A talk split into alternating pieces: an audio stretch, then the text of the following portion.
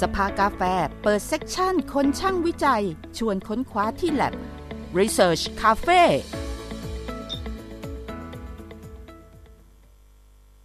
สวัสดีค่ะพบกับรายการสภากาแฟนะคะเดือนนี้เรา Research Cafe กัน2ครั้งเนาะเพราะจริงๆแล้วเนี่ยทุกครั้งที่เราคุยเรื่องวิจัยเนี่ยมันจะยิ่งทำให้เห็นว่าการวิจัยมันไม่ใช่เรื่องไกลตัวมันคือการตอบโจทย์แก้ปัญหาและทำให้คุณภาพชีวิตเราเนี่ยดีขึ้นนะคะทำให้วันนี้ก็เป็น Research Cafe ในวันอังคารที่24ตุลาคม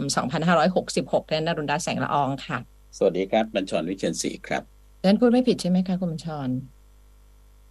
ไม่ผิดนะไม่ผิดนะเห็นคุณหมอแบบเฮ้ยอะไรอย่างนี้หรือเปล่าอะไรประมาณนี้นะคะให้สาธุไหมครับสาธุแปลว่าดีแล้วชอบแล้ว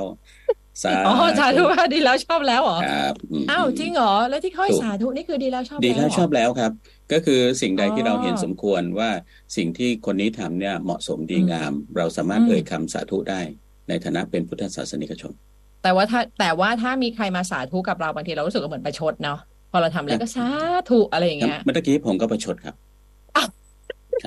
เห็นไหมนี่ไงมันมีวิธีการใช้มันมีวิธีการใช้นี่ไงดิฉันนี่ไงอ่ะวันนี้ Research Cafe นะคะเป็นช่วงเราคุยเรื่องพันธุกรรมมะเร็งเต้านมผ่านการตรวจยีน BRCA1 และ BRCA2 BRCA1 และ BRCA2 ช่วยประเมินความเสี่ยงการเกิดโรควัยเพิ่มโอกาสรักษาได้มากขึ้นนะคะฟังดูจะยากไหมวันนี้แต่ว่าเราจะอธิบายจากเรื่องยากให้เป็นเรื่องง่ายครับจริง เรื่องยากเนี่ยเป็นหน้าที่ของคุณหมออยู่แล้วเนาะใช่นะไม่ต้องรู้เรื่องมากไม่ต้องอะไรมากก็ได้งั้นไม่งั้นก็ไปเรียนหมอไปเลยนะแต่ว่าการที่เรารู้เข้าใจแม้แต่จะเป็นภาพรวมก็ตามเนี่ยมันก็จะทำให้เข้าใจเรื่องกระบวนการที่มันเกี่ยวข้องตั้งแต่ต้นจนจบรู้ว่าเริ่มต้นจากไหนไปสู่ไหนเพื่อที่จะได้เข้าใจเรื่องอื่นๆได้ง่ายเพราะว่าถ้าเกิดยิ่งเราอยู่ในคนที่จะต้องเข้ารับการรักษาเนี่ยนะผมว่ามันมีความสำคัญทีเดียวครับภาระนี้ก็จะเป็นนะคะนักวิจัยนะคะนายแพทย์พงศกรชูชื่นจากศูนย์วิจัยการแพทย์ปริวัติคณะแพทยศาสตร์มอ.สวัสดีค่ะคุณหมอคะสวัสดีครับสวัสดีค่ะสวัสดีค่ะเดี๋ยวสวัสดีคุณอรุณรัตน์นะครับสวัสดีคุณบัญชรแล้วก็ท่านผู้ฟังด้วยนะครับครับผมขอขยายความศูนย์วิจัยการแพทย์ปริวัติเพราะฉันพอนึกถึงคำปริวัติฉันจะนึกถึงทางพระอะไรนะเดี๋ยวนะคำว่าปริวัติเขาใช้ทางภาษาเป็นหลักเลยนะคือมันเป็นคำหลักทางภาษาศาสตร์เลยคำว่าปริวัติเนี่ยโดยเฉพาะปริวัติอักษรเนี่ยหมายถึงว่าเราแปลงรูปอักษรจากภาษาหนึ่งเป็นภาษาหนึ่งอย่างที่แปลงขอมเป็นไทยเขียนเป็นตัวขอมเนี่ยเขียนกอดออย่างเงี้ยเป็นอักษรขอมแล้วก็มาเปลี่ยนเป็นอักษรไทยว่ากอดอเหมือนกันอย่างเงี้ยเขาเรียกปริวัติมันเป็นภาษาทางภาษาศาสตร์เลยครับแพทย์ปริวัติคืออะไรนะคะมันใกล้ๆเคียงกับที่คุณบัญชรพูดไหมคะอะไรแปลงๆจริงๆใกล้เคียงเลยครับใกล้เคียงกับที่คุณบัญชรพูดเลยคำว่าปริวัติเนี่ยในความหมายทางการแพทย์เนี่ยก็คือเป็นการอธิบายถึงสิ่งใดสิ่งหนึ่งที่มันเป็นลักษณะองค์รวมมันเป็นการแปลงลักษณะของโรคให้กลายเป็นความรู้หรือว่าให้กลายเป็นพื้นฐานความรู้ทางการแพทย์ครับในที่นี้ศูนย์การแพทย์ปริวัติเองเนี่ยก็เลยหมายถึงการที่เราทำวิจัยหรือศึกษาอะไรบางอย่างที่เกี่ยวกับตัวโรคให้ลึกซึ้งลงไปจนถึงขั้นระดับเขาเรียกว่าโมเลกุลระดับอะตอมพวกนั้นเลยนะครับอันนั้นเป็นความหมายในทางการแพทย์ครับเราต้องแบบต้องมาสื่อสารต้องเกี่ยวข้องกับการสื่อสารไหมครับสาขานี้จริงๆอาจจะไม่ได้เกี่ยวข้องกับการสื่อสารครับแต่ว่ามันมักจะพูดถึงเราจะมองร่างกายของคนเราเป็นองค์รวมแล้วก็มองว่าทุกสิ่งทุกอย่างมันมีความเกี่ยวเนื่องเชื่อมโยงกันนะครับอันนั้นเป็นสิ่งที่เราศึกษานะครับก็คือศึกษาภาวะองค์รวมทั้งหมดที่จะทำให้มันเกี่ยวข้องกับการเกิดโรคหรือการเจ็บป่วยได้นะครับแล้วทำเรื่องเกี่ยวกับโรคอะไรบ้างครับจริงๆต้องบอกว่าที่ศูนย์เราเนี่ยทำหลายโรคเลยครับแต่ว่าเน้นหลักๆเนี่ยแน่นอนโรคที่ร้ายแรงที่สุดที่เรารู้จักกันคือมะเร็งนะครับเราเน้นมะเร็งเป็นหลักเลยทีเดียวก็คือศึกษาให้เรารู้ซึ้งเข้าใจถ่องแท้เกี่ยวกับพฤติกรรมของโรคมะเร็งความเสี่ยงแล้วก็ แน่นอนรวมไปถึงกระบวนการรักษานะครับทั้งหมดเนี้ยเป็นสิ่งที่เราศึกษานะครับผู้ป่วยจะได้สัมผัสกับแพทย์ในสายนี้หรือว่าองค์ความรู้ของสายเนี่ยของศูนย์เนี่ยจากในกระบวนการไหนครับสมมติว่าเขามารักษาด้วยมะเร็งเนี่ยเขามาสัมผัสในกระบวนการไหนโอ้จริงๆต้องบอกพี่บัญชรเลยครับว่าเราเนี่ยต้องเรียกว่าหน่วยหลังบ้านเราเนี่ยเป็นหน่วยหลังบ้านของโรงพยาบาลสงขลานครินทร์นะครับเพราะฉะนั้นถ้าจะบอกว่าเราสัมผัสกับคนไข้โดยตรงเนี่ยคงอาจจะไม่ใช่เพราะว่าสิ่งที่คนไข้เขามาโรงพยาบาลแล้วรับกระบวนการรักษาแน่นอนคือเจอคุณหมอหลากหลายสาขามากแต่ว่าหน่วยหลังบ้านอย่างเราเนี่ยทำหน้าที่อะไรทำหน้าที่ว่าคนไข้คนไหนที่ดูแล้วมีลักษณะพิเศษหรือมีการเป็นโรคอะไรบางอย่างที่คุณหมอหน้าบ้านเขารู้สึกว่าเอ๊ะมันประหลาดหรือว่ามันไม่เข้าใจหรือว่ามันแปลกๆอะไรแบบนี้ครับความแปลกหรือความซับซ้อนของโรคพวกนั้นเนี่ยคุณหมอหน้าบ้านเนี่ยเขาก็จะส่งตัวอย่างคนไข้ส่งเป็นเลือดส่งเป็นชิ้นเนื้อพวกนี้มาครับเพราะฉะนั้นเราจะไม่ได้เจอคนไข้โดยตรงแต่ว่าจะเจอผ่านตัวกลางคุณหมอหน้าบ้านแล้วก็หน้าที่ของเราก็คือว่าพอได้เลือดได้ตัวอย่างพวกนั้นเนี่ยเราก็จะทำการวิเคราะห์ทำการตรวจให้ว่าเอ๊ะสิ่งที่คุณหมอเขามองว่ามันเป็นความแปลกประหลาดเนี่ยเหตุผลเพราะอะไรและมีอะไรซ่อนอยู่ในตัวคนไข้หรือเปล่านะครับทีนี้พอเราได้คำตอบปุ๊บเราก็ส่งกลับไปให้คุณหมอหน้าบ้านส่งข้อมูลกลับไปแล้วก็คุณหมอหน้าบ้านก็ทำหน้าที่สื่อสารแล้วก็วางแผนกับคนไข้โดยการใช้ข้อมูลที่เราส่งไปอีกทีเพราะนั้นความหมายของศูนย์การแพทย์ปฏิวัติเนี่ยต้องบอกว่าเราเป็นหน่วยหลังบ้านมากกว่านะครับฟังเป็นทีมคุณหมอนักสืบทีเดียวนะฮะคล้ายๆครับคล้ายๆเราเป็นนักสืบทางการแพทย์ครับต้องบอกคุณบัญชรครับผม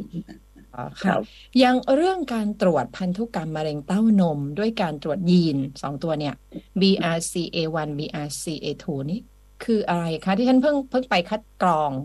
เรื่องมะเร็งเต้านมมาเพราะว่าด้วยถึงวัยแล้วก็ก่อนหน้านี้ก็มีอะไรบางอย่างที่จะต้องตรวจนะคะก็ใช้วิธีเนี่ยค่ะไปแมมโมแกรม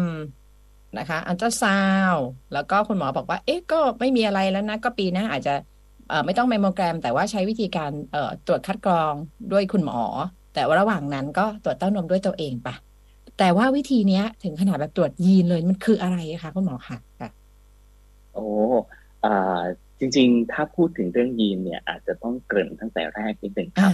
หลายคนน่าจะเคยรู้จักน่าจะเคยได้ยินยีนหรือพันธุกรรมมาก่อนนะครับจริงๆมันเป็นสิ่งที่อยู่ในตัวเราทุกคนนะครับความหมายสั้นๆที่เข้าใจง่ายที่สุดก็คือว่าปกติคนเราเนี่ยหน้าตาแต่ละคนไม่เหมือนกันบางคนผมดำบางคนผมขาวบางคนผิวดำบางคนผิวคล้ำทั้งหมดเนี่ยครับเป็นอิทธิพลหรือเป็นการกำหนดจากสิ่งที่เรียกว่ายีนหรือพันธุกรรมนะครับแน่นอนว่านอกจากลักษณะสีผมสีผิวเนี่ยลักษณะโรคบางอย่างก็ถูกกำหนดด้วยพันธุกรรมด้วยเช่นกันนะครับซึ่งเมื่อสักครู่เนี่ยพี่อรุณรัตน์พูดคำว่า BRCA1 BRCA2 แน่นอนสองตัวนี้เป็นพันธุกรรมที่เราทราบกันดีว่ามันก่อให้เกิดโรคตัวหนึ่งที่ชื่อว่ามะเร็งเต้านมนะครับเพราะนั้นคนที่มีพันธุกรรมสองตัวเนี้ยมียีนสองตัวเนี้ยนะคะค่ะใช่ใช่ครับพี่จะมีโอกาสเป็นมะเร็งเต้านมมากกว่าคนทั่วไปนะครับเพราะว่าแต่ไม่ได้บอกว่าเขาจะเป็นทุกคนแต่มีโอกาสสูงกว่าคนอื่นที่ไม่มีค่ะใช่ทีนี้อาจจะถามว่าเอ๊ะแล้วสูงกว่าเท่าไหร่ใช่ไหมครับสูงกว่าเท่าไหร่โอ้ทีนี้ต้องบอกก่อนว่าคนทั่วไปทุกคนนะครับคนเรามีโอกาสเป็นมะเร็งทั้งหมดนะครับเพราะว่าแน่นอนพอเราเกิดมาแก่ตัวลงร่างกายเรามันก็ทำงานผิดพลาดปกติมันก็จะทำให้บางส่วนของร่างกายเนี่ยเจริญผิดปกติกลายเป็นก้อนมะเร็งอันนี้ทุกคนเป็นมะเร็งได้หมดมะเร็งเต้านมเองก็เหมือนกันนะครับปกติแล้วคุณผู้หญิงทุกคนเนี่ยจะมีโอกาสเป็นมะเร็งเต้านมประมาณ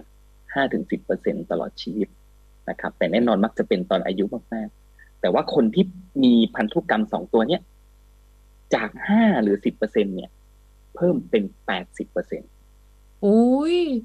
สูงมากเลยคุณหมอค่ะใช่8 เท่าเลยนะครับเพราะฉะนั้น ต้องบอกเลยว่าเป็นตัวที่สำคัญและน่าจับตามองมากค่ะถ้างั้นเดี๋ยวขอถอยหลังไปแบบพื้นฐานมากๆเลยเพื่ออธิบายเผื่อบางคนไม่เข้าใจยีนคืออะไรคะโอ้ยีนเนี่ยเป็นสารตัวหนึ่งที่อยู่ในร่างกายของคนเราทุกคนนะครับมันเป็นตัวกำหนดลักษณะนะครับอย่างที่บอกไปว่ามันจะเป็นตัวที่กำหนดให้คนเราแตกต่างกันอย่างที่บอกว่าบางคนผมสีดำสีขาวบางคนเป็นฝรั่งผมทองนะครับหรือบางคนมีสีตาสีฟ้าอันนี้เป็นลักษณะที่เข้าใจได้ง่ายที่สุดของยีนแต่มันมีลักษณะบางอย่างที่ยีนเป็นตัวกำหนดด้วยเช่นกันนะครับเช่นมันกำหนดลักษณะภายในให้อวัยวะเราแตกต่างกันเช่นขนาดแตกต่างกันหรือบางคนเกิดมาเป็นโรคนี้แต่อีกคนนึงเอ๊ะไม่เป็นเลยอันนี้ก็เป็นส่วนหนึ่งของยีนด้วยเช่นกันนะครับแต่ไม่ได้หมายความว่าทุกโรคเป็นส่วนจากยีนนะครับแต่แค่หมายความว่ายีนเองกำหนดให้เกิดบางโรคได้เช่นกันซึ่งแน่นอนว่าลักษณะที่ยีนมันกำหนดเนี่ยมีทั้งดีและเสียซึ่งลักษณะเป็นโรคเนี่ยก็เป็นลักษณะเสียอย่างนึงที่ยีนเป็นตัวกำหนดครับทีนี้ยีนเนี่ยเราได้รับการถ่ายทอดมาจากพ่อแม่ไหมคะค่ะโอ้ถูกต้องเลยครับต้องบอกว่า95% ของยีนเนี่ยมันถ่ายทอดทางสายเลือดนะครับดังนั้นหมายความว่าถ้าคุณพ่อคุณแม่เรามีตัวยีนหรือตัวพันธุกรรมนี้อยู่เนี่ยก็มีโอกาสที่จะถ่ายทอดมาสู่ตัวเราเช่นกันนะครับแต่โอกาสเท่าไหร่เนี่ยมันแตกต่างกันนะครับอันนี้อาจจะต้องมาปรึกษาคุณหมอถ้าเกิดว่าเจอยีนอะไรต้องสงสัยแต่จริงแล้วมันยังมีอีก 5% นะครับใช่ๆผมอยากรู้ว่า 5% น่ะมาจากไหนอีกโอ้เดาได้เลยว่าทุกคนต้องฟังและสงสัยเพราะเมื่อกี้ผมพูดไป95ใช่ครับใช่ๆ 5% เนี่ย 5% เนี่ยมันเป็นพันธุกรรมที่เกิดขึ้นกลายพันธุ์ขึ้นเองในตัวมนุษย์นะครับตอนที่เราเป็นตัวอ่อนพัฒนาอยู่ในท้องคุณพ่อคุณแม่เนี่ยมันจะมีการพัฒนาเซลล์พัฒนาร่างกายไปเรื่อยๆซึ่งระหว่างขั้นตอนเนี้ยเราอาจจะเกิดอุบัติเหตุทางธรรมชาติขึ้นมาทำให้พันธุกรรมบางตัวเนี่ยมันเปลี่ยนแปลงไปนะครับมันทำให้เกิดไอ้นี่ขึ้นยีนเหมือนเวรกรรมเนาะอันนี้ใช่ไหมคุณบัญชรยีนกับโรคนี่คือเวรกรรมไงโรคเวรโรคกรรมได้ยินไหมแหมพูดอย่างนั้นนี่มันยังไงผมรู้สึกว่ามันเป็นเหมือนสัญญาณที่เชื่อมโยงว่าเรามีที่มานะเป็นสัญญาณเชื่อมโยงว่าเราอ่ะมีที่มาไม่ว่าสิ่งนั้นมันจะเราจะรู้สึกบวกหรือลบต่อมันอย่างไรก็ตามค่ะยีนแล้วคนพบเมื่อไหร่คะว่ายีน BRCA1 กับ BRCA2 เนี่ยถ้าใครมียีนนี้อยู่เนี่ยจะมีความเสี่ยงที่จะเป็นมะเร็งเต้านมอันนี้ในผู้หญิงใช่ไหมคะ 80% ที่คุณหมอว่าใช่ครับแล้วคนพบเมื่อไหร่แล้วผู้ชายไม่มีเหรอคะยีน2ตัวนี้ค่ะจริงๆต้องบอกว่าคำถามแรกก่อนยีนนี้ค้นพบเมื่อไหร่ใช่ไหมครับจริงๆแล้วยีน BRCA เนี่ยเราค้นพบมานานพอสมควรแล้วนะครับเกือบ20 ปีแล้วแต่ว่าต้องบอกว่าก่อนหน้านี้เนี่ยความรู้เรื่องยีนเนี่ยมันยังมีไม่มากพอนะครับเพราะนั้นเราเนี่ยไม่รู้ว่าเรารู้แหละว่ามันมีไอ้ตัวนี้อยู่แต่เราไม่รู้ว่ามันทำให้เกิดอะไรบ้างหรือมันมีหน้าที่อะไรบ้างนะครับเพิ่งจะมาใน 5-6 ปีหลังที่เรามีความรู้มากขึ้นเพราะว่างานวิจัยทางการแพทย์เริ่มมีมากขึ้นว่าตัวยีนพวกนี้มันทำให้เกิดการเป็นโรคมะเร็งเต้านมขึ้นนะครับเพราะฉะนั้นต้องบอกว่าค่อนข้างเป็นเรื่องใหม่เลยทีเดียวแค่5 ปีเองแล้วบวกกับวิธีการตรวจยีนพวกนี้เพิ่งพัฒนาให้มันมีประสิทธิภาพเมื่อไม่กี่ปีที่ผ่านมาเองครับนั่นก็เลยทำให้เรื่องนี้เป็นเรื่องใหม่จริงๆส่วนผู้ชายเรื่องที่ว่าใช่เรื่องผู้ชายมีไหมคำถามนี้น่าสนใจมากเลยครับเพราะว่าจริงๆต้องบอกว่ายีนเนี่ยมันมีในทุกคนเลยไม่ว่าจะเป็นผู้ชายผู้หญิงนะครับแต่คุณผู้ชายเนี่ยต้องบอกว่าเนื้อเต้านมของคุณผู้ชายเนี่ยมีเหมือนกันแต่จะเล็กกว่าคุณผู้หญิงนะครับอันนี้เป็นลักษณะทั่วไปอยู่แล้วเพราะนั้นถามว่าผู้ชายเนี่ยมีพันธุกรรมนี้ได้ไหมมีได้ถามว่าเกิดมะเร็งเต้านมได้ไหมแน่นอนได้เช่นกันนะครับแต่โอกาสเนี่ยจะน้อยกว่าคุณผู้หญิงนะครับจะน้อยกว่าคุณผู้หญิงอาจจะอยู่ประมาณ 30-50% ในกรณีที่มียีนเหตุผลว่าทำไมถึงน้อยกว่าเพราะว่าเนื้อเต้านมคุณผู้ชายอ่ะน้อยกว่านะครับแต่ BRCA1 กับ 2 นี่มันมีผลที่จะทำให้เกิดมะเร็งรังไข่ด้วยใช่ไหมฮะโอ้ คำถามนี้น่าสนใจมากเลยครับขอบคุณพี่บุญชรมากเลยครับจริงๆต้องบอกว่าความร้ายกาจของมันเนี่ยมันไม่ได้เกิดมะเร็งเต้านมอย่างเดียวนะครับมันเกิดมะเร็งได้ถึง5ชนิดโอกาสเกิดมะเร็งอะไรบ้างแน่นอน1มะเร็งเต้านมนะครับ2โอกาสเกิดมะเร็งรังไข่มันเพิ่มขึ้นเยอะมากเลยนะครับคุณผู้หญิงทุกคนเนี่ยปกติมีโอกาสเป็นมะเร็งรังไข่ได้ประมาณ 1% ตลอดชีวิตไอ้นี่คือคนปกติแต่ถ้าเมื่อไหร่มีเจ้า BRCA1 หรือ 2 ขึ้นมาเนี่ยจาก 1% นะฮะเพิ่มเป็น 70% อุ้ยเยอะมากเยอะมากนะครับจริงๆ2ตัวเนี้ยหลักๆเลยมะเร็ง2ตัวแต่จริงๆไม่ใช่แค่2ตัวนี้เท่านั้นนะครับเป็นมะเร็งตับอ่อนก็ได้นะครับถ้าเป็นคุณผู้ชายเป็นมะเร็งต่อมลูกหมากก็ได้เช่นกันนะครับแล้วก็ตัวที่5เป็นมะเร็งผิวหนังก็ได้เช่นกันครับแต่ว่าแน่นอนอีก3ตัวที่เหลือเนี่ยโอกาสไม่ได้เยอะมากแต่ก็ถือว่าสูงกว่าคนทั่วไปนะครับถ้าสูงนี่ก็จะเป็นมะเร็งเต้านมกับมะเร็งรังไข่ใช่มั้ยคะถูกต้องเต้านมรังไข่ต่อมลูกหมากเนี่ยเราไปเชื่อมโยงกับเรื่องเพศเนาะแต่ว่าพอตับอ่อนกับผิวหนังนี่เรารู้สึกว่าเฮ้ยมันเหมือนกับอีกหมวดนึงอ่ะความรู้สึกอ่ะใช่ใช่ค่ะถามออกไปนอกประเด็นอีกนิดนึงนะคะคุณหมอว่าตอนนี้มันมีการค้นพบไหมคะความสอดคล้องของยีนกับโรคของมนุษย์เนี่ยเราค้นพบความเชื่อมโยงนี่มันเยอะขนาดนอกจากมะเร็งเต้านมค่ะโอ้จริงๆต้องบอกว่าความรู้ปัจจุบันเนี่ยเราไปไกลมากเลยนะครับเรามียีนที่ก่อให้เกิดโรคเนี่ยและรู้ด้วยนะว่าเป็นโรคอะไรเนี่ยเป็นพันโรคเลยครับโอ้ถ้าถามผมเองก็จำไม่หมดนะเป็นพันโรคนะครับเพราะฉะนั้นจริงๆแล้วไม่ใช่แค่มะเร็งอย่างเดียวนะครับมันรวมไปถึงโรคอื่นๆด้วยถ้าจะอธิบายให้เห็นภาพง่ายๆก็คือว่าเราอาจจะสังเกตเห็นว่ามีทารกบางคนเนี่ยเกิดมาเขามีความผิดปกติเช่นบางคนมีความพิการแขนขาหรือพิการบางอวัยวะหรือบางคนเกิดมาปุ๊บมีการทำงานของร่างกายบางอย่างผิดปกติเช่นเขาย่อยอาหารบางชนิดไม่ได้หรือเขาตัวเหลืองตาเหลืองผิดปกติทั้งหมดเนี้ยส่วนหนึ่งเป็นโรคที่เกิดจากพันธุกรรมนะครับเพราะฉะนั้นจริงๆถ้าจะให้บอกว่าโรคปัจจุบันเรารู้เยอะไหมเยอะมากๆเป็นพันโรคเลยครับแต่ก็ต้องไปดูว่ามันเป็นปัจจัยกี่เปอร์เซ็นต์ใช่ไหมคะแต่เรารู้ว่ามันเป็นปัจจัยส่วนหนึ่งต้องบอกอย่างนั้นใช่ไหมคะคุณหมอค่ะถูกต้องเลยครับอ๋อค่ะทีเนี้ยแล้วใครที่จะคนที่จะมาตรวจเนี่ยที่สามารถจะเข้าเขาเรียกว่าคุณควรตรวจนะคะตรวจหายีน BRCA1 และถูกว่าคุณควรเข้าสู่กระบวนการคัดกรองใช่เพราะว่าดิฉันจะถามเดี๋ยวตอนท้ายด้วยว่าคือจริงๆแล้วมันดีนะแต่อีกประเด็นนึงก็ยุ่งนะคุณรู้ไหมคะเดี๋ยวประเด็นตอนท้ายจะถามนะเพราะมันจะยุ่งนะเกิดตรวจไปแล้วอ่ะมันเอาแค่เรื่องประกันอย่างเงี้ยสมมติว่าทุกคนมีแบบสมุดพกยีนเอาไว้กับตัวแล้วรู้ว่าคนนี้มียีนอะไรและมีความเสี่ยงอะไรแค่เรื่องประกันนี่ก็ยุ่งนะแค่เรื่องของจริยธรรมเรื่องแบบการถูกเลือกอะไรมันโอ้มันมีประเด็นเชิงสังคมเดี๋ยวจะทำปิดท้ายแล้วกันแต่เอาอันนี้ก่อนนะคะ BRCA1 กับ BRCA2 ใครควรตรวจคะแล้วเราจะรู้ได้ไงว่าคนนี้ควรตรวจนะโอ้จริงๆคำถามนี้เป็นคำถามที่อยากฝากให้คุณผู้ฟังทางบ้านมากเลยครับเพราะว่าจะได้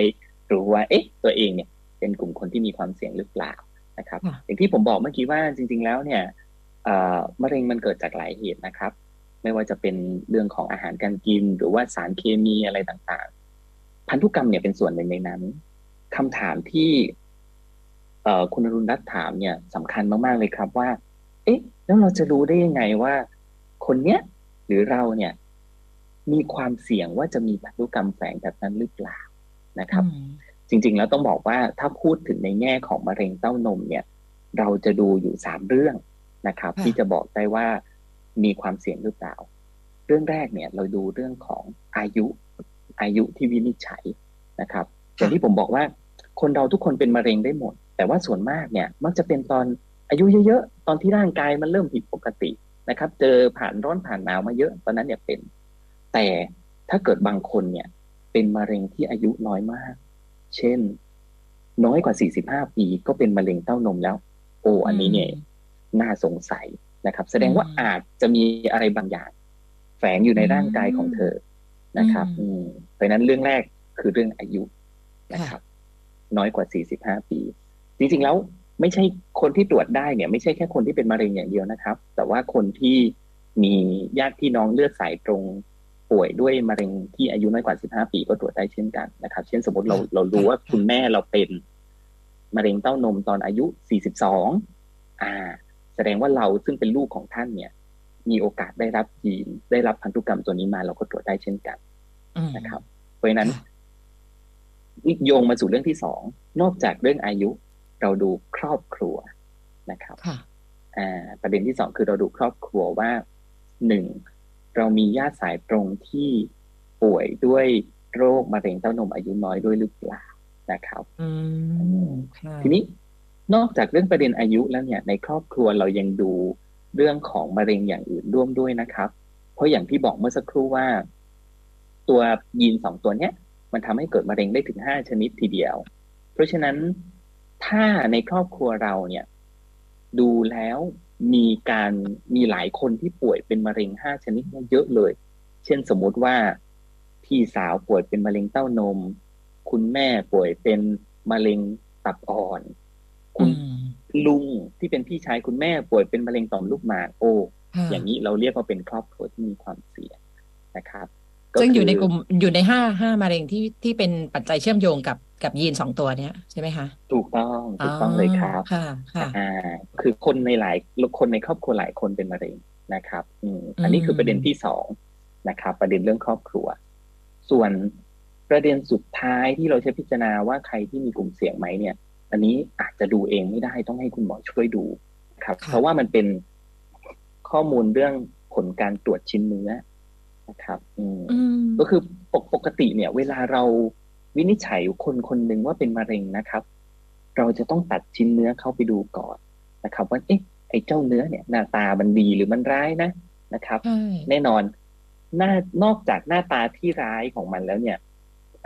คุณหมอที่เขาตรวจชิ้นเนื้อเนี่ยเขาก็จะดูประเด็นอื่นด้วยเช่นดูลักษณะหน้าตาการแสดงออกดูลักษณะสารที่มันปรากฏอยู่ในชิ้นเนื้อตัวนั้นซึ่งข้อมูลพวกนี้นะครับมันสามารถบอกได้ว่าใครที่ดูทรงแล้วมีอะไรแฝงอยู่หรือเปล่าเพราะนั้นสรุป3ประเด็นครับประเด็นแรกคือเรื่องอายุน้อยนะครับประเด็นที่2คือประวัติครอบครัวที่ดูมีความเป็นมะเร็งหลายคนนะครับเรื่องที่3ก็คือเรื่องของชิ้นเนื้อ3กลุ่มเนี้ยถ้ารู้ตัวว่าเราเข้า1ใน3ข้อใดข้อหนึ่งก็แล้วแต่ต้องมาเข้ารับการตรวจเลยครับเดี๋ยวนะคะถ้าคนคนนั้นยังไม่ได้เป็นอะไรแค่เอาชิ้นเนื้อตรงไหนครับยังไม่มีก้อนเกินอะไรไม่มีอะไรไปไม่ได้ใช้ว่าเป็นมะเร็งหรือเปล่าแล้วเอาชิ้นเนื้อไหนไปตรวจคะคุณหมอตรงไหนคะที่ไปตรวจหายีนสองตัวเนี่ยขออภัยครับผมอาจจะพูดสับสนนิดนึงจริงๆแล้วเราจะยึดคนที่เป็นมะเร็งเป็นหลักก่อนนะครับใช่เพราะนั้นหมายความว่าเราจะเอาชิ้นเนื้อจากคนที่เป็นมะเร็งเนี่ยไปดูนะครับแล้วก็ดูว่ามันมีลักษณะเสี่ยงว่าดูทรงแล้วน่าจะเป็นหรือเปล่าแต่แน่นอนว่าชิ้นเนื้อพวกนี้เราเอาจากคนที่เป็นมะเร็งก็จริงแต่ว่าถ้าลักษณะชิ้นเนื้อมันบอกว่าหน้าตามันเหมือนมีพันธุกรรมอะไรอยู่หรือเปล่าญาติสายตรงที่เป็นเลือดชิดกับคนที่เป็นโรคมะเร็งคนนั้นเนี่ยก็ต้องไปตรวจด้วยนะครับแน่นอนคือตรวจคนที่เป็นก่อนว่ามียีนตัวนี้อยู่หรือเปล่าทีเนี้ยก็ถ้าคนคนนี้ตรวจเจอว่ามียีนเพราะฉะนั้น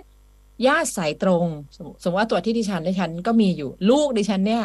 ก็มีโอกาสที่จะรับยีนด้วยก็ต้องไปตรวจที่ลูกด้วยอย่างนั้นไหมคะอย่างนั้นว่าเขามีหรือเปล่าค่ะแต่ตรวจที่ดิฉันซึ่งเป็นมะเร็งเนี่ยนะคะเพื่อตรวจหายีนโดยเอาชิ้นเนื้อ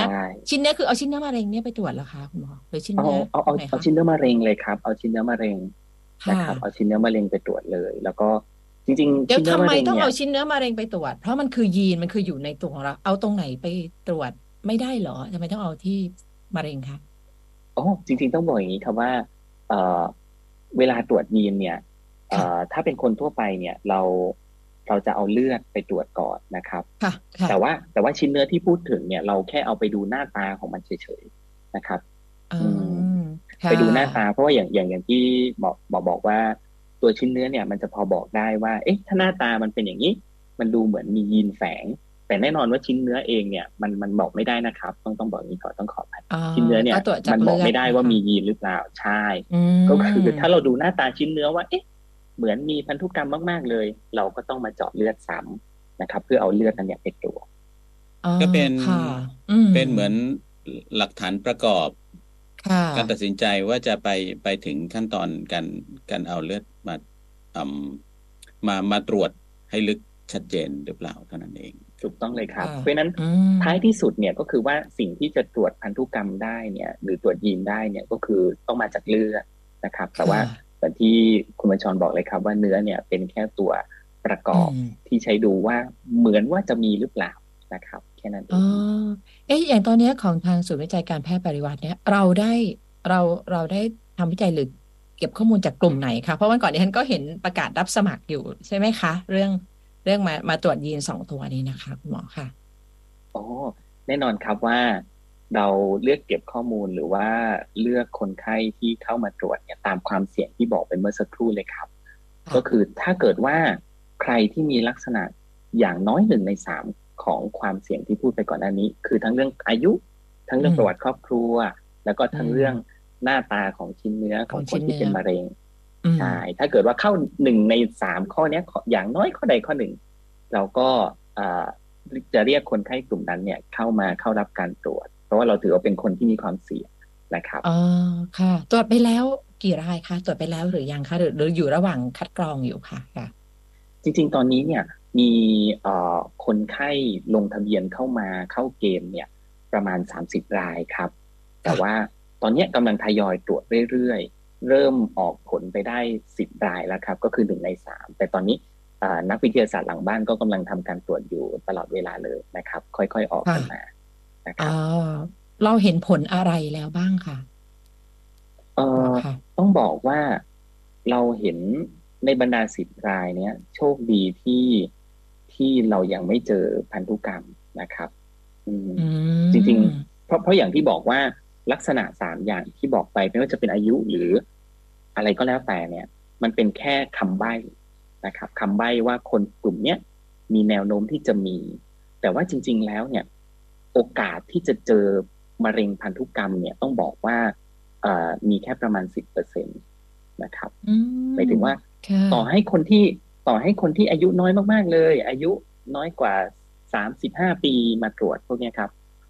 แล้วเขาก็เป็นมะเร็งเต้านมด้วยนะแต่โอกาสที่จะเจอพันธุกรรมแฝงพวกนี้จะอยู่ที่ประมาณ 10% เท่านั้นเองเพราะนั้นหมายความว่าอีก 90% เนี่ยเขาอาจจะเป็นมะเร็งปกติที่ก็คือเกิดจากเหตุอื่นๆที่ไม่ใช่พันธุกรรมแฝงนะครับซึ่งแน่นอนก็เป็นความโชคดีของ10ท่านนี้ที่เพิ่งออกผลไปก่อนหน้านี้ว่าเราไม่ได้พบพันธุกรรมพวกนั้นก็หมายความว่าเขาจัดอยู่ในกลุ่ม 90% นะครับต่อให้อายุน้อยแต่ว่าก็ไม่มีพันธุกรรมคนที่บังเอิญเจอแล้วรู้สึกโชคร้ายยิ่งขึ้นไปอีกเนาะว่าโอ๊ยคนส่วนใหญ่เขาไม่มีกันฉันเป็นคนส่วนน้อยมากๆเลยช่างซื้อหวยทีไรไม่เคยถูกพอมาเรื่องทีนี้ก็มาถูกหวยเอาได้แต่นี่คือเคยมีโครงการของต่างประเทศที่เขาตรวจแล้วผลออกมาเนี่ยมัน 10% ด้วยไหมคะคุณหมอคะพอจะทราบไหมคะจริงๆแล้วเนี่ยต่างประเทศเนี่ยแล้วแต่สถาบันเลยนะครับจริงๆอาจจะไม่ต้องพูดถึงต่างประเทศยกตัวอย่างในประเทศเราอย่างเช่นที่โรงพยาบาลจุฬาหรือโรงพยาบาลรามาเนี่ยซึ่งจริงเราก็มีความร่วมมือกันนะครับในการแลกเปลี่ยนความรู้แล้วก็การเซตอัพการตรวจเรื่องนี้ของเขาเนี่ยพบคนไข้อัตราการพบเนี่ยอย่างที่โรงพยาบาลแห่งหนึ่งที่กรุงเทพก็พบประมาณ 15% หรืออย่างที่โรงพยาบาลจุฬาลงกรณ์ก็สูงหน่อยประมาณ 20-25% นะครับแต่จริงต้องบอกอย่างนี้นะครับว่าต่างกันเยอะใจจริงเนี่ยใช่แต่จริงเนี่ยมันมีประเด็นแฝงเรื่องนี้อยู่เหมือนกันก็คือหมายความว่าจริงๆแล้วเราเนี่ยอยากที่จะคัดกรองคนให้ได้เยอะที่สุดโอกาสเจอน้อยเนี่ยไม่เป็นไรครับเราพึงพอใจกับโอกาสเจอแค่ 10% ผมก็พอใจแล้วในที่นี้หมายความว่าเอาคนเยอะๆเข้ามาคัดกรองเพื่อประโยชน์ของคนไข้นะครับแล้วเราจะมีโอกาสเจอคนที่ควรจะได้รับการรักษาเนี่ยเยอะถ้าเราเอาคนเข้ามาเยอะเพราะฉะนั้นใจจริงเนี่ยถ้าทุกคนมีความเสี่ยงแล้วเรามีเงินทุนสนับสนุนเนี่ยผมอยากจะคัดกรองทุกคนให้มากที่สุดเท่าที่เป็นไปได้โอกาสเจอน้อยไม่เป็นไรครับแต่ดีกว่าเราหลุดคนที่ควรจะเจอไปตอนนี้มีเงินทุนสนับสนุนมากพอหรือยังที่จะทำแบบที่คุณหมอฝัน โอ้จริงๆต้องบอกอย่างนี้ครับ เรื่องเงินทุนนี่พูดยากนะครับ แต่ว่าโชคดีที่ตอนนี้เนี่ยกระทรวงสาธารณสุขเนี่ยโดยสปสช.ก็คือเป็นหน่วยงานที่ดูแลเรื่องบัตรทองนะครับเขาออกสิทธิ์การตรวจให้กลุ่มคนที่มีความเสี่ยงเหล่านี้นะครับโดยเรียกได้ว่า1คนเนี่ยสามารถตรวจได้ฟรีเลยถ้าคุณเข้าเกณฑ์เสี่ยงนะครับดังที่พูดไป3ข้อนะครับซึ่งการเข้ารับบริการเนี่ยต้องบอกว่าจริงๆแล้วเข้ารับได้ทุกที่มีห้องปฏิบัติการตรวจอันนี้อยู่ซึ่งต้องบอกนิดนึงว่าโชคไม่ดีที่ปัจจุบันมันยังมีไม่เยอะนะครับห้องปฏิบัติการตรวจแต่โชคดีที่มอ.เราเป็นหนึ่งในห้องปฏิบัติการที่เบิกได้ของภาคใต้มีห้องปฏิบัติการให้ตรวจยีน2ตัวนี้ได้กี่แห่งคะจริงๆต้องบอกว่าของภาคใต้เนี่ยมีแค่ 2-3 แห่งเองครับค่ะ2แห่งเนี่ยเป็นบริษัทเอกชนนะครับอาจจะขออนุญาตไม่ได้เอ่ยนามแต่ว่าอีกแห่งที่เป็นโรงที่เป็นของรัฐบาลเนี่ยต้องบอกว่าปัจจุบันแค่ภาคใต้มีแค่มอ.ที่เดียวนะครับอ๋อค่ะค่ะแล้วตอนนี้โครงการของมหาวิทยาลัยสงขลานครินทร์เรายังรับคนมาตรวจถ้าใครที่เขาเรียกว่าข้อกำหนดคุณเข้าองค์ประกอบเนี่ยยังรับอยู่ไหมคะคุณหมอค่ะเราครับเรื่อยๆเลยครับนะครับเพราะว่าด้วยการที่เราสามารถเบิกจ่ายการตรวจจากสปสช.ได้เนี่ยมันทำให้เราเริ่มเปิดรับคนไข้ปัจจุบันถ้าเกิดว่าคุณรู้ว่าคุณมีความเสี่ยงเนี่ยโครงการนี้ยังมีอยู่ตลอดเลยนะครับอารมณ์ประมาณเหมือนการใช้สิทธิ์30บาทหรือสิทธิ์ประกันสังคมเลยหมายความว่าตราบใดที่ยังมีโครงการนี้อยู่ซึ่งมันคงไม่หมดอายุเร็วๆนี้แล้วก็เป็นโครงการที่ค่อนข้างยั่งยืนของรัฐบาลนะครับคุณเข้ามาตรวจได้เลยเรารับจำนวนไม่จำกัดถ้าถามว่าเรารับเท่าไหร่เนี่ยต้องบอกไม่จำกัดเลยนะครับถ้าคุณมีความเสี่ยงเข้ามาได้เลยค่อยทบทวนองค์ประกอบกันทีหลังแล้วถามว่าถ้าใครนะคะถูกเขาเรียกว่าตรงตามข้อกำหนดแล้วต้องติดต่อยังไงแต่ว่าเดี๋ยวขอคุยไปต่อตรงนี้ก่อนนะคะว่าตรวจแล้วมีประโยชน์อย่างไรทั้งเรื่องนโยบายสาธารณสุขทั้งเรื่องต่อเจ้าตัวคนๆนั้นค่ะการตรวจดูนี่นะคะโอ้ขอบคุณคุณอรุณรัตน์มากเลยครับเรื่องนี้จริงๆสำคัญเหมือนกันนะครับเพราะว่าหลายคนก็อาจจะยังไม่ได้ข้อมูลว่าเอ๊ะแล้วฉันจะตรวจไปทำไมอะไรเงี้ยจริงๆแล้วต้องบอกว่ามันมีประโยชน์2ด้านนะครับอันนี้หลักๆนะครับ2ด้านเรื่องแรกเนี่ยประโยชน์ต่อตัวเองนะครับถ้าเรามีความเสี่ยงแล้วบังเอิญว่าเราเนี่ยเป็น 10% ที่พบพันธุกรรมแฝงแบบเนี้ยพบไอ้เจ้า BRCA1 BRCA2 เนี่ยนอนเรามีความเสี่ยงในการเป็นมะเร็งทั้ง5ชนิดมากกว่าคนทั่วไปนะครับซึ่งข้อดีต่อตัวเองที่ว่าเนี่ยก็คือว่าปัจจุบันเรามีแผนการรักษาแล้วก็คัดกรองคนที่มีความเสี่ยงมะเร็งทั้ง5ชนิดนี้เรียบร้อยแล้วนะครับซึ่งแน่นอนว่าการคัดกรองเนี่ยเข้มข้นกว่าคนทั่วไปแน่นอนนะครับเช่นถ้าคุณเป็นมะเร็งเต้านมเนี่ยคุณอาจจะไปถ้าคนทั่วไปนะครับเราอาจจะไปแค่เอ็กซเรย์แมมโมแกรมทุกกี่ปีก็ว่ากันไปแต่ถ้าเมื่อไหร่คุณมีพันธุกรรมเนี่ยแมมโมแกรมไม่พอนะครับแมมโมแกรมไม่พอต้องไปเข้าอุโมงค์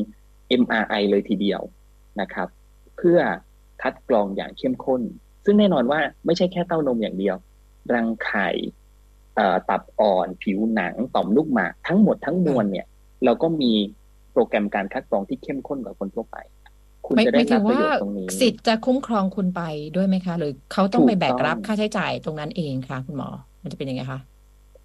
สิทธิ์บัตรทองคุ้มครองทั้ง5ชนิดครับอ๋อค่ะแต่ว่าดิฉันไม่ได้บัตรทองอ๋อต้องขออภัยผมอาจจะพูดจริงแล้วทุกสิทธิ์ใช่ไหมคะไม่ใช่ว่าพอรู้แล้วนอกจากเครียดแล้วกลายเป็นว่าเราต้องไปคัดกรองอย่างเข้มข้นและต้องจ่ายเองรู้สึกว่าถ้างั้นไม่รู้ดีกว่าอะไรอย่างเงี้ยนะทุกสิทธิ์คุ้มครองครับทุกสิทธิ์คุ้มครองนะคะอ๋อใช่ค่ะค่ะก็สามารถเข้าไปที่ตรวจได้เลยแสดงว่าตอนนี้นะเริ่มต้นของประเทศไทยเราจะมีฐานข้อมูลของกลุ่ม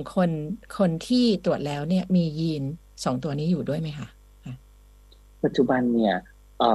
ฐานข้อมูลกลางของประเทศไทยเนี่ยต้องบอกว่ายังไม่ได้มีนะครับก็คือว่าแต่ละโรงพยาบาลเนี่ย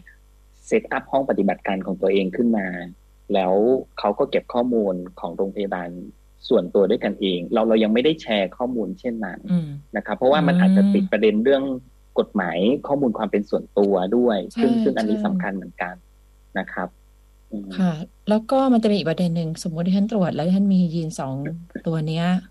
ซึ่งมีความเสี่ยงที่จะเป็นมะเร็งเต้านม 80% รังไข่ 80% มันก็มีข้อดีเนาะแต่อีกมุมหนึ่งเนี่ยเอ๊ะประกันท่านจะซื้อประกันได้ไหม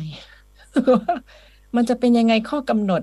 มันจะกลายเป็นเพราะว่ามันมีประเภทนี้อะไรอย่างเงี้ยคำถามเขาประมาณว่าให้ตอบอะไรคำถามเรื่องสุขภาพตามความเป็นจริงคือถ้าไม่รู้ไม่เป็นไรถ้าไม่รู้แต่ว่าถ้าคุณรู้แล้วคุณปกปิดคุณไม่ตอบกันตามความเป็นจริงเนี่ยมันก็จะไปมีผลต่อกรมธรรม์ทีหลังแล้วก็ยังมีประเด็นเชิงสังคมอีกเนาะอันนี้ฉันก็ถามแบบขยายไปนะคะว่าอย่างเช่นมีผู้ชายคนนึงรักดิฉันแล้วก็จะแต่งงานด้วยแล้วก็ฉันก็บอกอ๋อฉันน่ะมียีนตัวนี้อยู่มีโอกาสจะเป็นมะเร็งเต้านมเขาอาจจะเลิกกับดิฉันก็ได้นะเรารู้สึกว่าฉันไม่อยากแบบอาจจะมีผลต่อการตัดสินใจนะครับเพราะว่าอะไรอย่างคือแค่คิดว่าเป็นเรื่องของการวางแผนครอบครัวอย่างนึงก็มันก็เกี่ยวค่ะจริงๆประเด็นพวกนี้สำคัญเหมือนกันนะครับไม่ใช่ว่าแค่เรื่องประเด็นทางสุขภาพอย่างเดียวต้องขอบคุณมากเลยที่ยกประเด็นนี้ขึ้นมาพูดครับเพราะว่าไม่ใช่แค่ประเทศเราอย่างเดียวนะครับแต่ต่างประเทศที่เขาเริ่มมีการตรวจก่อนเราเนี่ยเขาก็ประสบปัญหาเรื่องนี้เหมือนกัน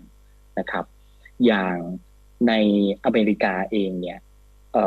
เรื่องประกันกับการตรวจพันธุกรรมเนี่ยเขามีกฎหมายออกมาเลยนะครับชื่อภาษาอังกฤษเนี่ยมันจะเรียกว่ากฎหมายจีน่านะครับจีน่าก็คือเป็นกฎหมายที่บอกว่าบริษัทประกันไม่มีสิทธิ์จะใช้ข้อมูลทางพันธุกรรมเป็นองค์ประกอบในการพิจารณากรมธรรม์นะครับเพราะว่าจริงๆแล้วต้องบอกว่ามันพันธุกรรมมันเป็นข้อมูลส่วนตัวนะครับแล้วก็มันอาจจะไม่ยุติธรรมกับคนไข้นักแต่จริงๆต้องบอกว่าอันนั้นเป็นเรื่องที่ประเทศอเมริกานะครับประเทศไทยของเราเนี่ยมีกลุ่มบางกลุ่มที่พยายามผลักดันอยู่เหมือนกันซึ่งจริงผมก็เห็นด้วยนะครับว่าเรื่องพันธุกรรมกับการทำประกันเนี่ยไม่ควรจะเอามาเชื่อมโยงถึงกันแต่แน่นอนว่าเรื่องนี้ต้องบอกตามตรงว่าในประเทศไทยยังไม่ได้มีการร่างกฎหมายอย่างชัดเจนนะมันยังอยู่ในขั้นตอนการถกนะครับขั้นตอนการถกเพราะฉะนั้นปัจจุบันเนี่ยบริษัทประกันเองเขาก็มีสิทธิ์ที่จะถามนะครับแล้วก็อาจจะต้องบอกตามตรงว่าอาจจะใช้ในการพิจารณาเพราะว่าประเทศไทยยังไม่ได้มีกฎหมายที่รองรับเรื่องนี้นะครับค่ะแต่ว่าในแง่ค่ะ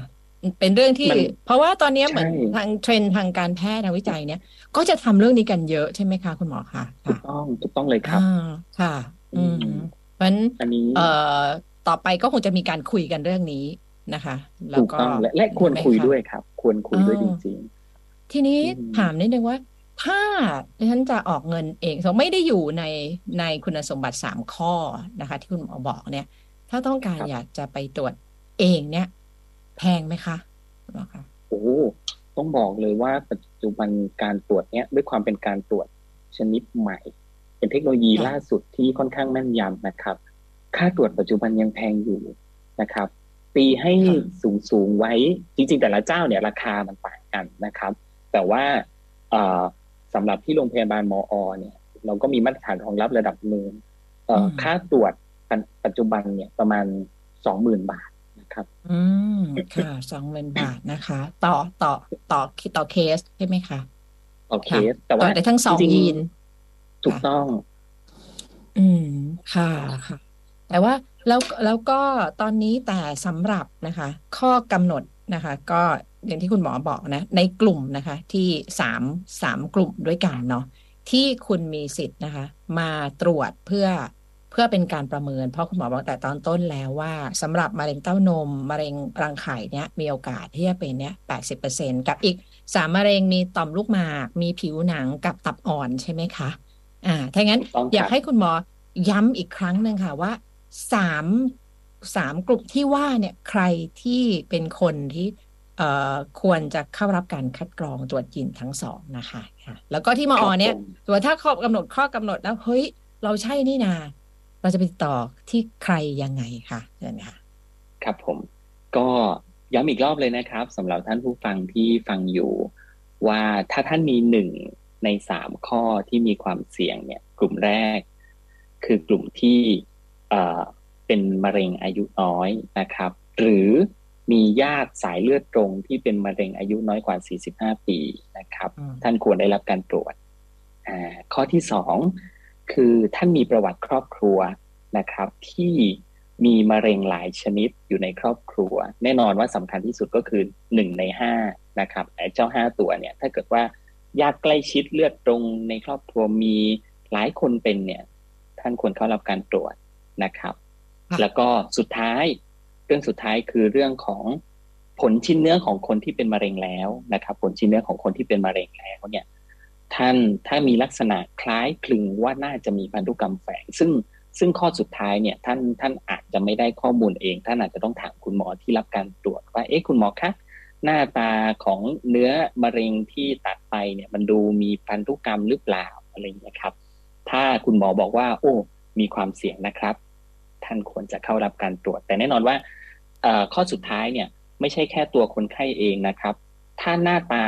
เนื้อมะเร็งมันดูมีพันธุกรรมแฝงเนี่ยญาติสายตรงของคนที่เป็นมะเร็งตัวนั้นเนี่ยก็ต้องตรวจด้วยเดี๋ยวหมายถึงโรงพยาบาลที่เราเข้ารับการรักษาเนี่ยเขาสามารถประเมินได้ไหมคะ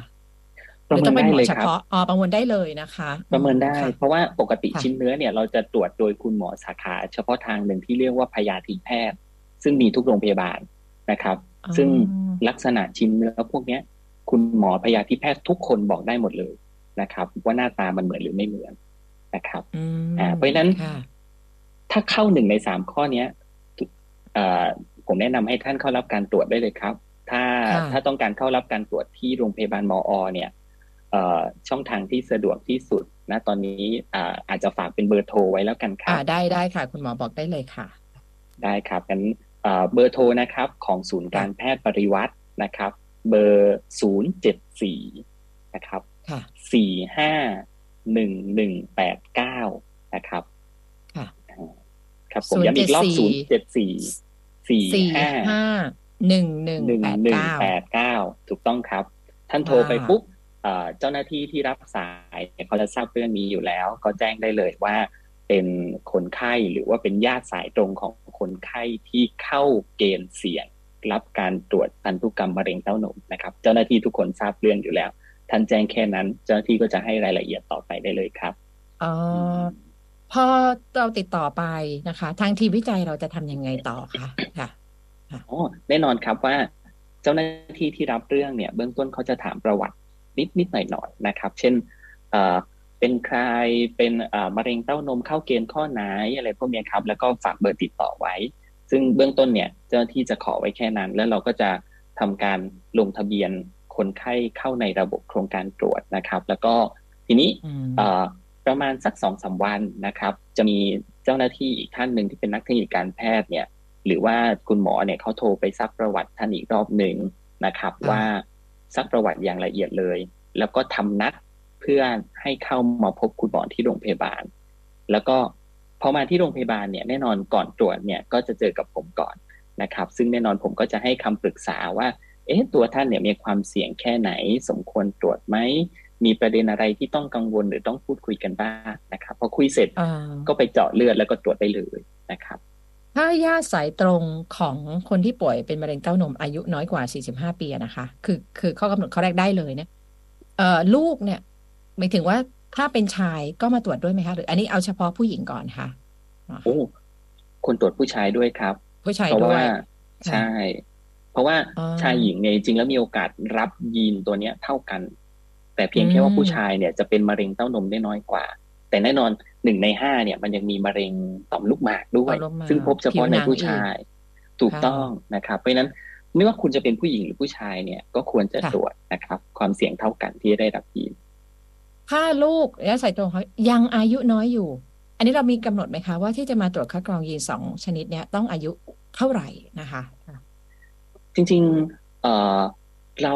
ไม่ได้มีอายุกำหนดชัดเจนนะครับแต่ว่าจริงๆแล้วเราจะยึดถืออายุ18ปีเป็นหลักนะครับสาเหตุที่เรายึดอายุนี้เนี่ยเพราะว่าเราให้ความเคารพในความเป็นส่วนตัวของคนที่มาตรวจในที่นี้หมายความว่า ตัวเราเองเป็นมนุษย์เนี่ยเรามีสิทธิ์ที่จะ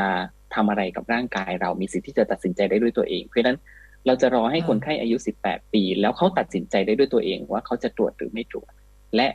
พอตรวจปุ๊บเนี่ยอยากให้หมอช่วยอะไรบ้างก็คือเอาง่ายๆว่ารอให้อายุ18ปีเพื่อให้คนไข้ตัดสินใจได้ด้วยตัวเองแค่นั้นเองครับ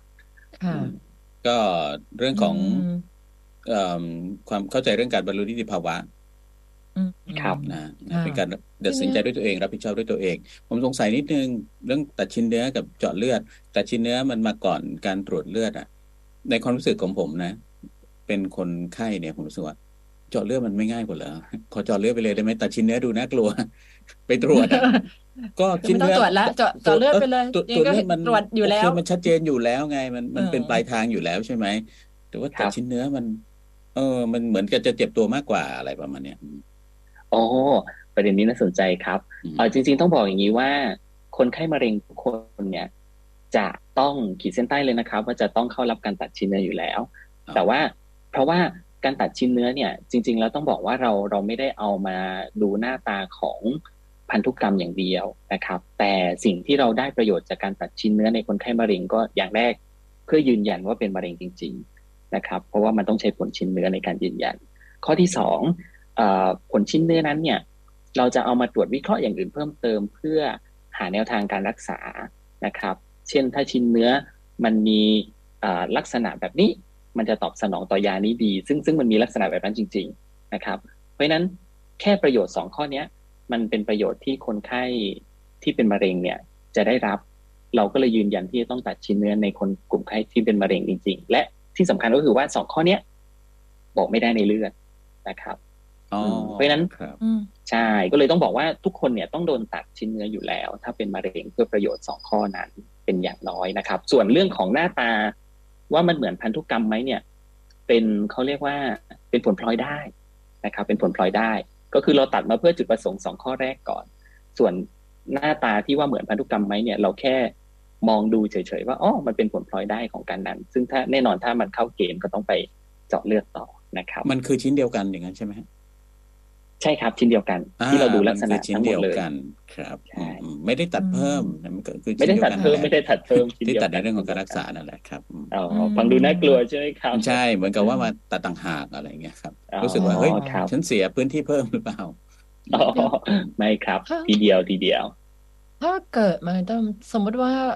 ถ้าเราตัดมาในตัดเต้านมไปมันลดความเสี่ยงไหมคะสมมติว่ามียีน2ตัวนี้อยู่จริงๆมีคนพูดประเด็นนี้อยู่เหมือนกันครับการตัดเต้านมเนี่ยเราเรียกว่าการผ่าตัดเพื่อป้องกันจริงๆมันอยู่ในแนวทางการรักษาเลยนะครับถ้าเราพบว่ามีพันธุกรรมนี้อยู่แล้วเราไม่ได้ซีเรียสกับเรื่องเต้านมตัวเองนักหมอก็แนะนำว่าตัดก็เป็นทางออกที่ดีนะครับตัดแล้วเราเสริมเต้านมเทียมเสริมเต้านมอันนี้มันได้ใช่ไหมคะคุณหมอคะได้แน่นอนครับยิ่งถ้าเกิดว่าเราตัดก่อนที่จะเป็นมะเร็งเนี่ยการผ่าตัดจะง่ายการผลข้างเคียงหลังการผ่าตัดน้อยนะครับแล้วก็เสริมเต้านมได้ง่ายแล้วก็รูปร่างก็สวยงามเช่นเดิมด้วยนะครับมันเป็นประโยชน์อยู่เหมือนกันนะครับทีนี้พอฉันขอถามประเด็นนี้ด้วยว่าแล้วถ้าคนนี้เขาตรวจเจอว่าเขามียีน2ตัวนี้แล้วก็แน่นอนว่าเขาก็จะรู้ว่าเขามีความเสี่ยงเนี่ยการดูแลหลังจากที่รู้ผลเนี่ยจะดูแลทางด้านจิตใจด้วยไหมคะฉันรู้สึกว่าคนที่แบกข้อมูลที่รู้ว่าตัวเองมีความเสี่ยง 80% ที่ฉันจะเป็นมะเร็งเต้านมมะเร็งรังไข่ฉันว่าน่าจะเครียดนะคะคุณหมอรู้เดาใจไม่ถูกว่าน่าจะกังวลนะนะคะต้องบอกตามตรงบางคนร้องไห้เลยนะครับเพราะว่าไม่ใช่แค่ตัวเขาอย่างเดียวแต่ว่าเขาก็มองไปถึงว่าเอ๊ะฉันเป็นต้นเหตุของการถ่ายทอดเรื่องพวกนี้ไปสู่ลูกหลานด้วยหรือเปล่าจริงๆแต่หมอต้องบอกอย่างนี้ว่าอันนี้เป็นความจำเป็นจริงๆที่คนไข้ต้องมาเจอหมอก่อนและหลังการตรวจเพราะว่าแน่นอนมันมีประเด็นเรื่องของทางจิตใจแล้วก็ความเครียดและมันเป็นหน้าที่หมอด้วยเช่นกันนะครับที่จะช่วยเคลียร์ประเด็นเรื่องนั้นให้กับคนไข้นะครับกรณีที่คนไข้มีความเครียดหรือมีความกังวลเนี่ย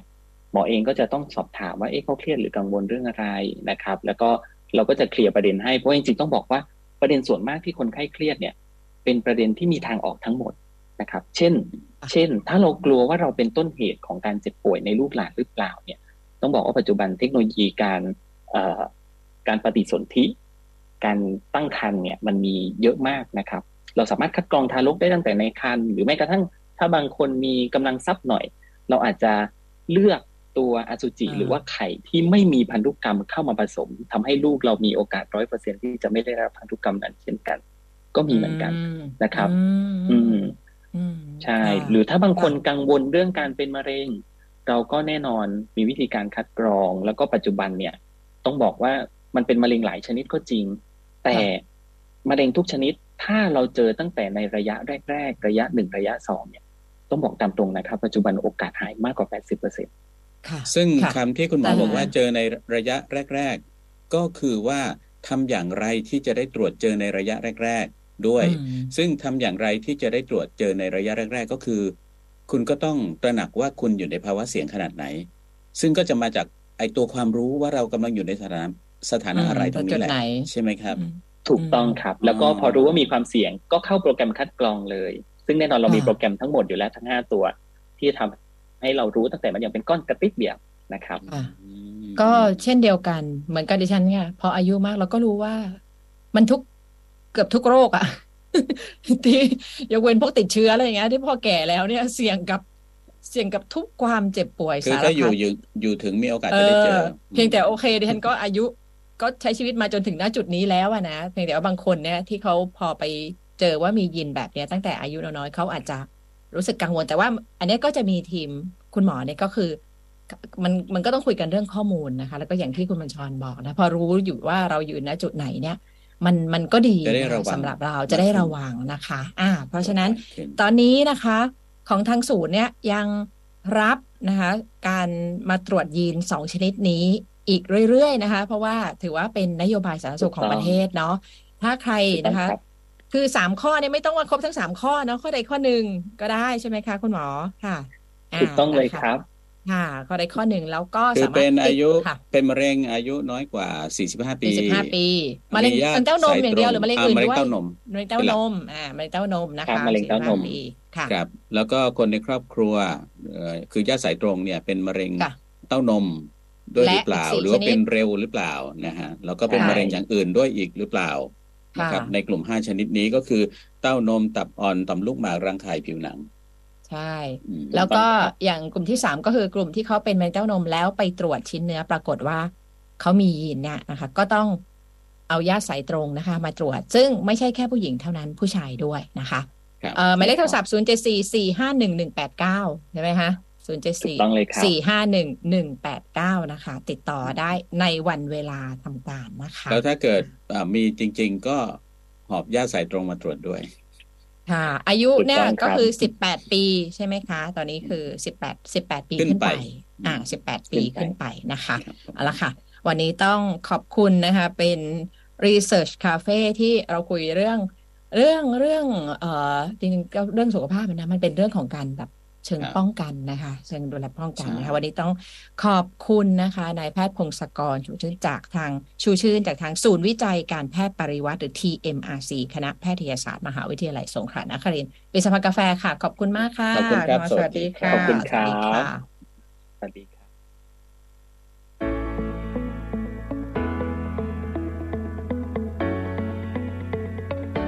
สภากาแฟเปิดเซ็กชันคนช่างวิจัยชวนค้นคว้าที่ Lab Research Cafe